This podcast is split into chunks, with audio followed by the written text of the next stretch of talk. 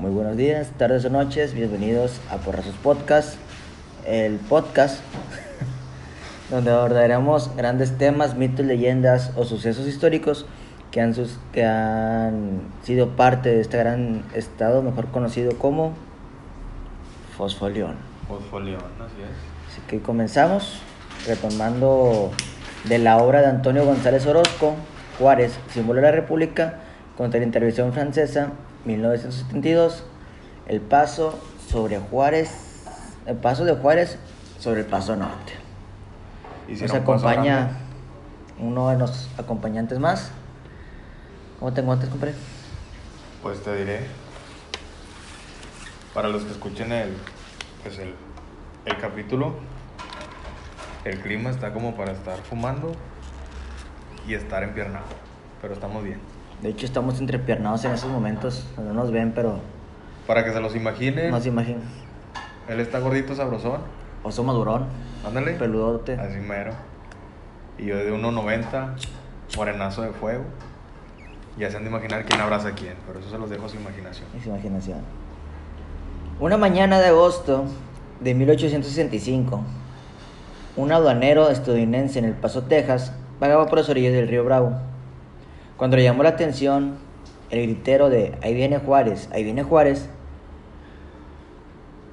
vio cómo la calle principal comenzó a llenarse de gente para esperar el paso del presidente mexicano y su escolta. Aprovechó el momento, se acercó para conocerlo personalmente. La expresión de su semblante era simpatía, y pues apuntaría más tarde que tenía un porte exuberante. Ah, no. no. Como en la canción. eh, tenía un porte de un caballero pulcro, sabio, lleno de soltura y dignidad. ¿Pero era Benito o era...? Pues se refería a Benito, obviamente. ¿El del porte exuberante o era el, el aduanero? No, no, el aduanero describía así a Juárez. Así lo describía. Ya, ya, ya. Este, una conversación carecía de fluidez, así como ciertas personas que tenemos hoy en día que hablamos así. Ah, pero es que este hombre... Te habla en abonos, pero te habla bien. You know, el aduanero explicaba que Benito Juárez tenía la misma, el mismo fluidez para hablar. Este, una voz baja y agradable. Muy a menudo interrumpía. No solo la voz. Muy a menudo interrumpía, como pensando en la impresión de sus palabras. Su indumentaria era la de un ciudadano presidente y desde el punto de vista americano impecable. Como todo buen mexicano, o que sí. Levita negra, de paño ancho, chaleco de lino blanco, guantes blancos, calzado pulido. El traje ajustado, perfectamente su cuerpo robusto, así como el que estás abrazando ahorita, bebé. Mm. Lo llevaba con gracia y cosmopolita acabado. Así describían a... O sea, prácticamente el vato traía traje de pingüino. Eh, eh. Sí. Qué interesante, y más para esas fechas que era lo que se usaba, ¿no? Se usaba, yo pensé que eso es por el tipo del clima, que pues es Texas, calor, es un chingo, pero... Pero sí, este... ¿Un comentario que tengas que hacer? No, pues, pinche Benito, camelas. Bueno, seguimos. Así era la moda para la gente de cierto nivel. Y aquí me comenta mi flow manager que pues, eh, cierto nivel...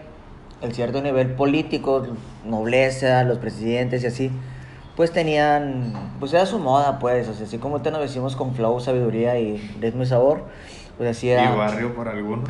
Así era, así era él. Y pues así, aquí es donde comienza la travesía hacia el norte. El presidente Juárez sale un treinta y uno de mayo de mil ochocientos setenta y tres, cuando recién venía, eh, no, cuando recién... llegó el, el segundo imperio Maximiliano, a lo que vino, fue, vino siendo el país. Este, después, pues ya de que después de los franceses tomaron Puebla, tomaron toda la ciudad de Puebla, y pues ya estaban así como que en la, en la capital, en la capital en, de la República. Pues Benito salió rumbo a San Luis, ya que pues obviamente tenía que financiar lo que era pues la guerra, planear. Entonces el vato andaba de gira y llegó aquí nomás de pasada. Sí. Por así decirlo. Llegó, de hecho, Juárez, antes de iniciar su marcha, esperó a que sonaran las seis de las... Se dice que esperó que sonaran las seis de la tarde, que el sol se metiera en el ocaso para poder arrear la... para que pues, sí, para que pudiera la ensaña patrial en alborada. O sea, este güey aplicaba la, la del forajido que llegaba al atardecer y el vato cabalgaba, pero este güey lo utilizaba para salir. Uh-uh. Entonces era lo que hacía. Sí, ya que pues él en pie, descubierta, con la cabeza descubierta, estaba rodeado de los secretarios del Estado, general de jefe de ejército, los militares de más alta jerarquía y pues el presidente del Ayuntamiento de México, Agustín del Río, que pues era quien se quedó para guardar el orden del, del Estado, que pues obviamente que los franceses no tomaran en sí todo el, el poder, en lo que él pues iba a su viaje. Esperó recibir la, uno, a un oficial de bandera, un oficial superior, y pues dijo viva México, y pues más de tres mil voces que habían formado una sola y potente voz respondieron viva. Es... Pero estos treinta y tres mil que dices tú, ¿lo estaban esperando o era la raza que él traía? Era que, entre raza que él traía y raza como que lo estaba despidiendo, o sea. O sea, nomás para un solo cabrón eran treinta y tres mil personas. Ándale. Qué interesante. Fíjate, yo no junto ni a diez. Y mido el doble que ese cabrón. Tres días después, Juárez llegó a Querétaro. Y luego pasó a San Miguel de Allende, Guanajuato.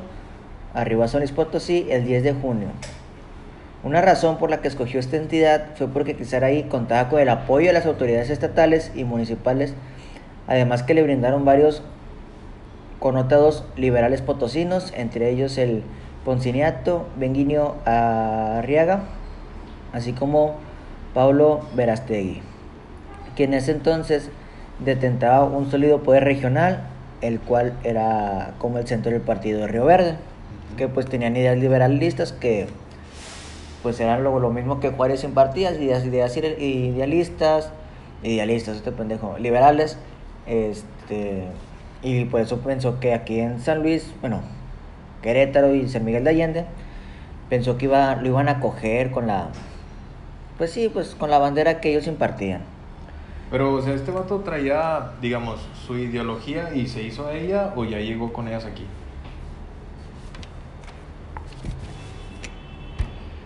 Este, pues igual como, es que ya te, él ya tenía su ideología. Ajá. O sea, como dije en un, en un momento, él ya tenía, él ya, ya tenía su gente, porque pues, corrigiéndome a lo que acabo de decir hace unos segundos, este, Benito, en sí la gente que juntó estos, estos treinta mil no eran para despedirlo, sino pues al gobierno, o sea, estaban dando una despedida al, al gobierno que estaba en ajá, ese momento. Ya, ya, ya. Ajá. Y Y pues así pues, seis meses después pues se vio obligado a, re, a venirse más acá para el norte, ya que pues los franceses fueron avanzando, este pues iban abarcando el país, o sea pues era estaban tratando de, de pues, el segundo imperio, de abarcar lo más posible para que esto sea una, se puede decir, una colonia francesa. Y se pues se retiró a Saltillo en enero de mil ochocientos sesenta y cuatro. Desde su llegada, y aquí es donde vamos a abarcar un poquito más del tema, intentó una negociación con el entonces gobernador del estado, Santiago Vidaurri. ¿Pero el gobernador de aquí de Nuevo León? Sí, era, era el entonces go- Coahuila de Nuevo León, o sea, lo que viene siendo el día de hoy Coahuila y Nuevo León eran, eran un mismo estado. Ya que después vinieron muchos pedos entre ellos y todo el rollo, y es como que... Pero fíjate que siento yo que sí estamos mejor, güey. Bueno, la, la división que se hizo de Coahuila... Pues como no, quiera, ¿no? Coahuila son sus hijos y no la pedo. Pues fíjate que la gente está más calmada ya, güey. Sí, es como, es como un Nuevo, es como un Nuevo León, pero tranquilo, chiquito. Mm, bueno, sí. Sí, sí, sí. Si la pones de ese punto, sí. Ajá. Pero bueno, ¿y este güey del Vidaurri no es el güey de los pollos, o sí? Descendencia de... A cuenta que pues hoy en día lo que viene siendo el apellido Vidaurri es un apellido de, de, de, de peso, tío. Está la pollería Vidaurri, que... Muy buenos pollos, para la gente que no los conozca. Saludo Limón. Este... Poco se entiende esta referencia. Sí. Este... Es que es un compa acá que... También es compañero, tiene su, su programa de Nave C de balonazos. Uh-huh. No sé si lo ubicas acá, que eran dos típicos tíos que se tiran de tiros y rayados. Y ah, ya, ya, ya, sí. En el, también uh-huh. lo, lo promociona mucho Vidaurri. Y también ha hecho, la, hay una, oh, es como una, de donde te llegan los ojos y la chingada así que... Una óptica. Sí, que también está ahí, aquí en Plaza Andenes. Y muchas cosas más que, que la descendencia de Vidaurri, pues, ha, ha generado, sacas, o sea... Pues es que ya, o sea, bueno, si ya estás hablando que era gobernador, pues tuvo que haber dejado entonces descendencia buena. Buena. ¿Sí? Además que, pues, Vidaurri no es por nada, pero fue uno de los, en estos tiempos, uno de los mejores gobernantes que ha tenido el Estado. Pues mira, si me preguntas a mí de gobernantes buenos, no se me viene a la mente alguno, la verdad. Bueno, pues fue de los que en ese tiempo pues le dio a Nuevo León lo que vendría siendo la identidad y la soberanía que tiene el día de hoy. Y así. Yo te, te mencionaba que pues sí, pues Coahuila y Nuevo León formaban una sola entidad, pero pues pronto se dio cuenta que no había muchas esperanzas aquí, ya que pues si bien el gobernador Vidaurri pues se consideraba liberal también, no contaba con las muchas ideas, o sea, contaba más por su parte, sacas, o sea, tenía, ponle que una mezcolanza entre pensamiento liberal y pensamiento conservador. Okay. Y por eso al, al estar Juárez aquí, pues, además también, pues sí, pues hay que reconocerlo, pues tenía feria, o sea, suena, suena medio raro, pero pues al tener dinero, pues no puedes tener, no tener, no tener muchas ideas liberales. Entonces, pues ahí se entroncó mucho eso, de hecho, abarcando... Pero bueno, volviendo un poquito más al tema, eh, me causa mucho revuelo eso del, del pensamiento liberal. Liberal a lo que ahorita yo veo en la gente de, no sé, traes pintado el cabello, es tu vida, sabes lo que vas a hacer, o iba más enfocado a algo. No, iba más enfocado a un pensamiento político. Okay. O sea, los conservadores se presentían así como te digo, eran, eran normalmente los que tenían más capital, los que pues tenían las empresas, tipos de negocios y así. Entonces, pero los liberales era la gente que luchaba por la equidad, que tenían ideas que como lo que viene siendo en estos tiempos que se ha puesto mucho, mucho revuelo con ese tema de que, ah, es que tenemos que tener todos los mismos y no puede haber pobres ni ricos, tenemos que ser uno solo. Oh, bueno. De hecho, hablando desde este, nos concentramos hablando un poquito más en esta visita, lo que fue Nuevo León. Juárez se hospedó en Santa Catarina. Actualmente, si me estoy equivocando, si no me estoy equivocando, hay una avenida, la avenida Venustiano Carranza. Ahí hay como una haciendita, un, un mansión, mansioncita. Ajá. Que ahí está la placa, dicho y hecho está la placa de... conmemorativa donde dice aquí se hospedó Benito Juárez en el mil ochocientos ¿qué año dije? sesenta y cuatro sesenta y tres, algo así, sí. Unos sesenta se me fue el avión, este y pues aquí fue donde hubo mucho conflicto por esto mismo, ya que pues él para financiar su, su guerra contra el, el imperio francés viene y pues como dije en un principio venía y pedía las aduanas. O sea, venía y pedía el dinero de todas las aduanas para, pues, él financiarse. Y, pues, también ya se ha tenido, había tenido roces anteriormente, años antes, con lo que era la zona noreste, pues, mejor conocido con el Tratado Ocampo-McLane. Este tratado donde, donde, donde se estaba, se le buscaba a Estados Unidos para que México financiara sus guerras, se le vendían estados como Nuevo León, Zacatecas, Tamaulipas, Chihuahua... O sea, este güey entonces lo que quería que le soltaran feria para financiar, pero a cambio de estados, entonces. Sí, da cuenta que bueno, en un principio intentó hacer eso. Este tratado Ocampo-McLane, que pues, no solamente fue de Juárez, simple, pues el personaje Melchor Ocampo también participó en este tratado. Se le buscaba un beneficio económico y de reconocimiento. Claramente, como Estados Unidos tenía sus guerras civiles también por estas fechas, pues le dieron una, le dieron un batazo, de cuenta que Yucatán también lo querían vender. Y además pues nos tenían una concepción muy... que éramos unas personas, y seguimos siendo, la verdad, unas personas muy atrasadas en conocimiento. No, pues entonces sí. Por eso Estados Unidos en ese tiempo no, no quiso quedarse con estas tierras, no quiso apropiarse de, y pues este tratado no se cumplió. Así se le dio su reconocimiento y cierto apoyo monetario, pero pues no como... Como, como se esperaba. Como se esperaba. Okay. Y pues cuando viene aquí, viene aquí por, por la aduana, pues Vidaurri, al ser una persona de capital, al ser un gobernador y pues tener un carácter muy rígido, pues al simplemente decirle que no, pues se hace un pedote. Días después de que, pues después de este catorce de febrero, este, se hace una, una junta, o sea, se, se entrevistan, pues, se entrevistan y pues hubo una, una, una confrontación muy, muy heavy. O sea, fue como la de los güeyes de San Pedro, el de, ¿vas a pagar sí o no, güey? Sí, así, se agarraron, sí, a pegarla, no, a la mesa. Algo así, pedo. Ya que pues sí, obviamente, pues este güey te ofendía, dame ferias, no, no te voy a dar nada. Y dicen, esto es, eh, lo, lo vienen manejando las diferentes lenguas, que en esta junta, te digo, se acaloró mucho, se acaloraron mucho las, las los humos, se, uh-huh. se, se, se puso tenso el pedo. Se puso tenso el pedo, que dicen que no tengo el nombre exacto, uno de los hijos de Vidaurri accionó su arma contra Juárez a traición. No mames, o sea, de huevos nomás. Sí.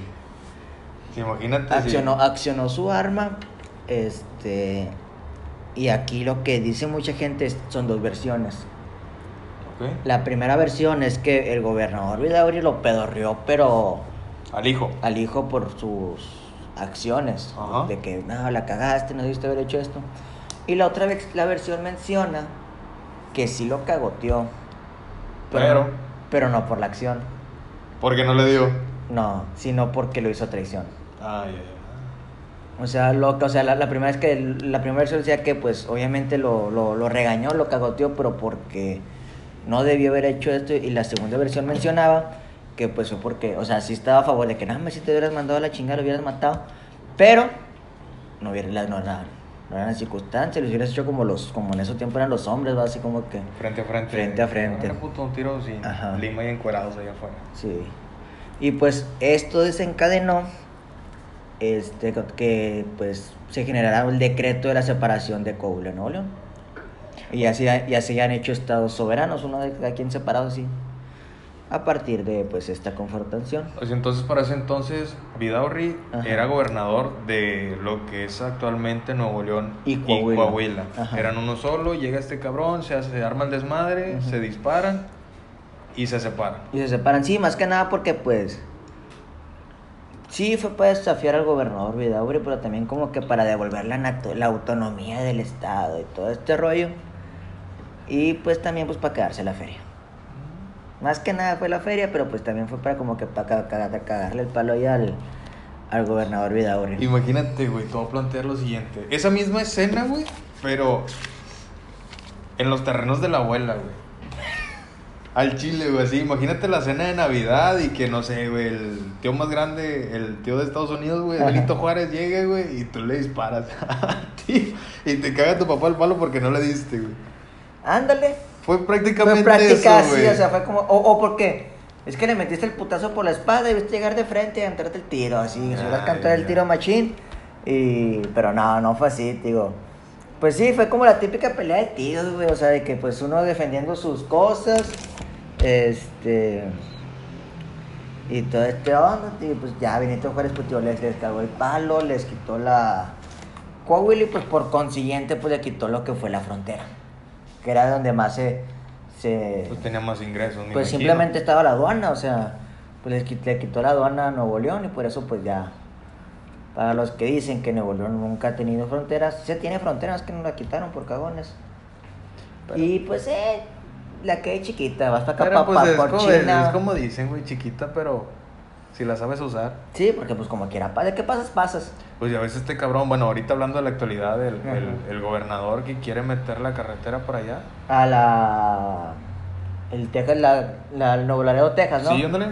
Para allá no Ajá. irnos para, para pinche Tamaulipas. O sea, ya, si se aprueba esa madre, pues ahora sí ya no va a ser frontera chiquita. ¿De pasada?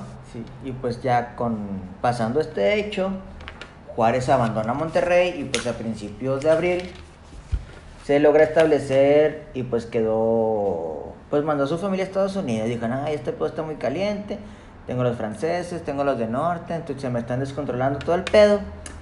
Pues fue hacia Estados Unidos, donde ya pues pues tenían mejores condiciones de seguridad, de vida, este... O sea, ya no les iban a hacer nada, güey. Uh-huh. Y él, pues, para pues seguir aquí con su, con su trip, pues, primero se dirigió a Durango, entró por el río Florindo, este...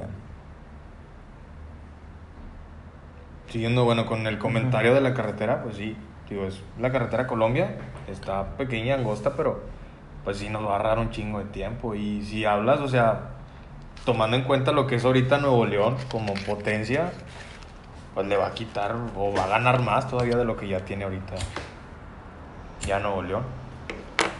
Pues de hecho, y pues digo, son cosas que pues a la larga van a aportar mucho, o sea, que eso no va a aportar mucho, ya sea para ámbitos comerciales, ámbitos territoriales, además como pues lo que se ha generado, o sea, ahorita nos salimos un poquito de contexto, te volvemos al tema, este, pues quieras o no, haces un lazo entre el, nuestro, pues se podría decir, estado vecino Texas, sí, con Nuevo León. Pero bueno, bueno, volviendo al tema, tío, Juárez se estableció primero en... en Chihuahua, en Durango, y se fue para, pues se fue por el río Florindo, que pues hoy, hoy en día se conoce como la Villa de Coronado, y de ahí siguió la ruta de, de Villa Allende, luego Parral, y ahí se, se estuvo unos días allá en Camargo, con el, sí. el, el del corrido.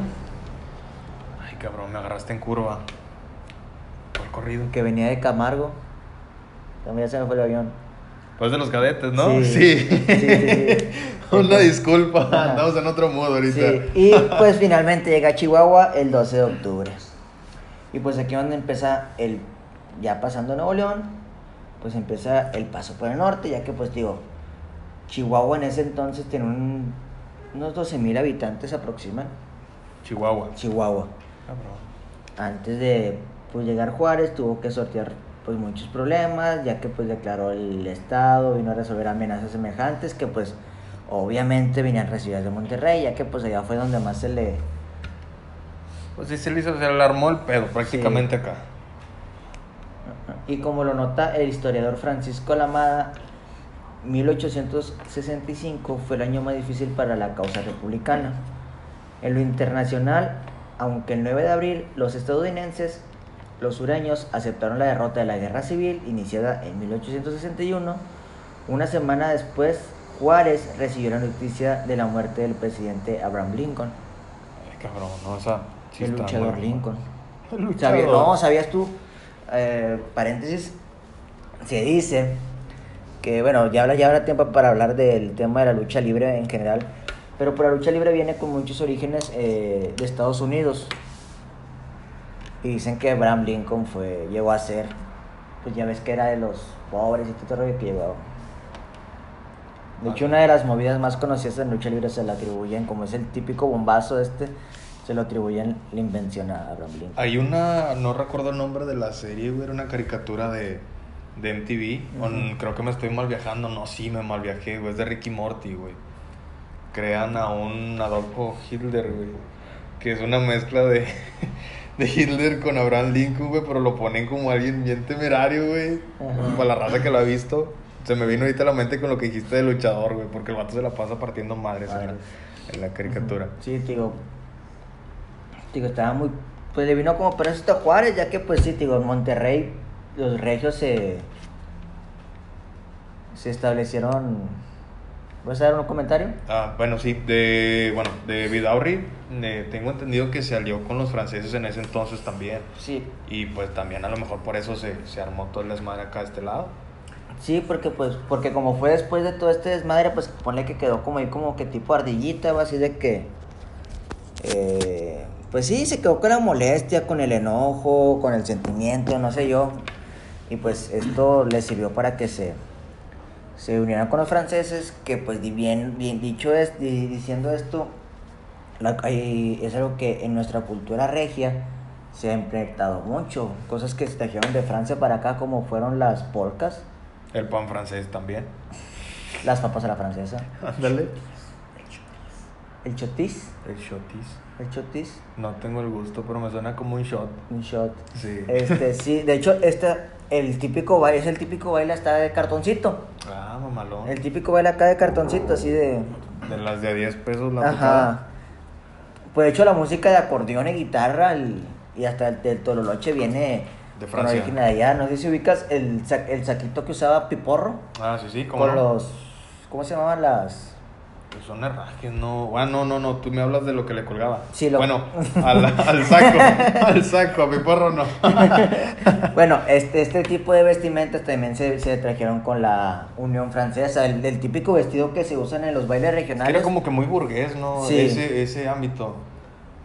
Ah, pues ahí está. Pues sí, de hecho el, el, el, el corrido, el corrido Monterrey era un chotis, así un bailecito pegadito. Tu, tu, tu, tu, tu, tu. Ándale. Me hace acordarme de las de las asambleas, güey, la primaria, la secundaria. Y pues pues esto nos nos, bene, nos benefició mucho porque te digo, para la cultura de Nuevo León fue un gran impacto que que se quedó aquí, además de mucha gente que su ascendencia los Mucha ascendencia se quedó aquí en el estado. ¿De lo de los franceses? O los de... franceses. Ah, ya, ya. Si me estoy equivocando, creo que donde es, es ahora Escobedo. El mejor municipio de es, Nuevo León, aquí es, en la prensa. Escobedo. Escobedo. Se, se menciona, si me estoy equivocando, ahorita checo mejor el dato, que ahí fue donde se, se establecieron. Los franceses. Ajá. Fíjate, a lo mejor y de repente me sale lo, lo francés a mí. Lo francés. Sí. Güey. Este, sí, digo, no sé si fue en Escobedo, pero estoy más seguro que fue en Santiago. Por la, no sé si has escuchado los típicos, los güeros, los güeros ah, de los Linares. Güeros, sí. Sí, los sí, güeros de no. Linares, pues son que vienen de allá y de. Pues también los irlandeses en las batallas, la batalla del Obispado, uh-huh. que fue contra Estados Unidos. También muchos irlandeses se refugiaron para allá, se fueron corriendo para allá. O sea, prácticamente lo que fue Nuevo León, güey, fue. ¿Cómo se le llama? Eh, sí, acogió. Es una, es un... Ay, qué rico. Este. O sea, agarró mucha gente, güey. Ajá. La raza que ya no la querían en otro lado, tenía miedo de regresarse, se quedó aquí. Se quedó aquí. Ya está. De hecho, íbamos, íbamos para donde mismo, porque pues había muchos sureños que estaban pasando para acá. Oye, y güey, sí. Bueno, esto ya es, es fuera del tema, pero pinche ciudad se está llenando. Primero eran los del centro, bueno, de uh-huh. San Luis, Veracruz. Y ahorita ya hondureños, hondureños. Y, y de todo. Y de todo. Venezolanos, Venezolanos también, güey. Y, no, y pues, y, y el, el mismo estilo dice, Nuevo León ha sido un estado en el cual se ha acogido a pues los migrantes, ya sean en ese tiempo fueron franceses, en ese tiempo fueron irlandeses, hoy día nos tocan del sur del país, del sur del Caribe. Este, pero bueno, volviendo al tema, como te, te mencioné, Abraham Lincoln falleció pues en mil ochocientos sesenta y uno. Derrot- tuvo una derrota en su guerra civil y pues esta noticia llegó a oídos de Juárez. Este, y pues el sucesor de este mismo, Andrew Johnson, que pues aún no se conocía al cien por ciento si sería si iba pues, si iba a seguir así la invasión francesa de México, o sea que se les iba a seguir a, a tirar paro pues. Ajá. Y pues además las derrotas que tuvieron los republicanos que sucedían una tras otra y pues algunos jefes principales que fue San San Porfirio Díaz. Alabado este, sea el Señor. Nah, este, y estos pues habían sido capturados en el Paso del Norte, ya que pues el, los franceses avanzaron. eh, Juárez se decidió trasladar ahí en, en este Paso del Norte, en Chihuahua y todo el rollo, y dejó que el gobernador Manuel Ojina, Ojiana, quien finalmente fue asesinado cuando intentaba recaudar los los impuestos de la, de la zona serrana, o sea, de las sierras. Perfecto. Fíjate cómo es Benito Juárez, güey. Porque va y pide apoyo a Estados Unidos y se chingan al bueno de allá, güey. Y luego viene para acá y se lo intentan matar. Y luego va a otro lado, güey, este que acabas de decir al último, a Maya Ma- Mejía. Manuel. Y Manuel... también lo tronaron, güey. O sea, todo, todo el que tuvo contacto con él. Pues de hecho, pues Juárez en su, en su carrera política, en su carrera historial... Eh, la tragedia lo ha perseguido porque pues entre, entre que mucha gente le dio la espalda, él dado la espalda y pues mucha gente que lo pudo apoyar pues simplemente no, pues nada, no se armaba. Está cabrón. Ajá. Pobrecito Benito, güey. Y pues este pequeño presidente sale de la ciudad de Chihuahua el cinco de agosto de mil ochocientos sesenta y cinco, lo acompañaba ya un pequeño grupo de funcionarios, unos... Aparte de pequeño lo selló un pequeño grupo, güey, o sea, de treinta y tres ya se hizo grupo. Y un pequeño y un grupo pequeño. de soldados. Esto llevan... Ay, también se murió el hijo de Benito, güey. Me acaban de decir. No mames, pobrecito, güey. O sea, nomás falta que también se le haya muerto el perro. Mira, en su causa se le ha pintado a través del tiempo como uno de los mayores héroes del país, que obviamente pues uno se da cuenta que no lo fue del todo. O sea, no hay que no hay que darle idea, pues tampoco fue tan malo, pero pues sí estaba medio curarón así todo. Pero fíjate, güey, o sea, aparte de que es pequeño, güey, no por seguirlo denigrando y han de decir, ah, este vato nomás le está tirando caca, pero ¿por qué ponerlo en un billete de veinte, el más chico? O sea, también. El más pequeño. El más pequeño, güey. O sea, si te pones a pensarlo con lógica, güey, o sea, este vato no lo dejaron crecer, güey. Tampoco. Pero bueno, ya. Pues es sí. que, de hecho, él sufrió pequeñas acusaciones de niño también. Y esto es cierto, sí. Ya que, pues, su escuela, él, él estudió en una, en una iglesia en, de... En estas... Es, es, eh, Este... bueno, contexto fuera de... Pero... Y, y es algo que nos da miedo, porque siguiendo esta travesía sobre las cosas pequeñas, pues últimamente lo han puesto en el billete de quinientos. Entonces significa, significa que vamos encaminados para que el billete de quinientos sea pequeño, un billete ya, pequeño. Güey, pues sí, ahorita le... Pues bueno, ya no voy a decir nada, güey, porque pinches billetes ya parecen calcamonías ya. Ah, bueno. Entonces, nuestro pequeño grupo... Y el pequeño presidente. El pequeño presidente. Yeah. Nos dan material para este pequeño podcast. Pues salió la ciudad de Chihuahua en agosto de mil ochocientos sesenta y cinco. Llevaban cosas indispensables, una imprenta, que pues estampaban el periódico oficial del gobierno. Este, la ruta siguieron pues fue El Saus, Escanillas, Agua Nueva, Gallego y Carrizal. Para pues evitar la zona de Medados, cruzaron hacia Guadalupe y llegaron al Paso Norte el catorce de agosto. Pues este vato no Ajá. paraba la gira, güey. No, ya pues su presencia de, de esta localidad fue un acontecimiento, ya que nunca había estado un personaje de tal importancia. Y tan pequeño. Y tan pequeño. Y pues, esta fue la historia. Bueno, esto fue, fue el pequeño, la pequeña travesía de... del pequeño presidente. Oye, pero, pero fíjate, o sea, fue tan pequeño que... Le dieron un municipio también, güey. El de Juárez, el Nuevo, de Juárez León. Nuevo León. Y, y lo va... único bueno de Juárez, güey, son los tamales. Y los PlayStation que te venden como en trescientos dólares. El PlayStation. No, pero... Esta fue la historia del... Del gran... Del, del gran paso del norte de del este pequeño presidente. ¿Algo que quieras aportar? Pues, digo, son cosas que no sabía de este cabrón. Y a lo poco, mucho que sé de su vida, pues a lo que ahorita nos acabas de platicar, la sufrió. No, su vida fue un, un constante sufrimiento desde niño, la verdad. Sí. Te, te, te, te estaba mencionando, él en su infancia sufrió mucho, ya que pues si bien la iglesia fue quien le dio estudio, él no se quería comer, convertir en monje, pero siguió estudiando, pero él mismo lo, los mismos huerquillos, que esas cosas son de cabroncillos, este, lo denigraban por su color de piel, por su estatura. Vi o leí hace mucho, güey, de que este cabrón no era como lo ponían en el billete. O sea, que el vato sí estaba federal. Curarón. Sí. Curarón. Y pues imagínate, yo no me acuerdo haberlo visto en las estampas, güey, del... De los... De estos que venían de las biografías, así como... No, es que pues también cual. Si lo ponemos en contexto de que estos tiempos, de aquellos tiempos, pues la fotografía no era algo que se... Que se diera mucho, o sea...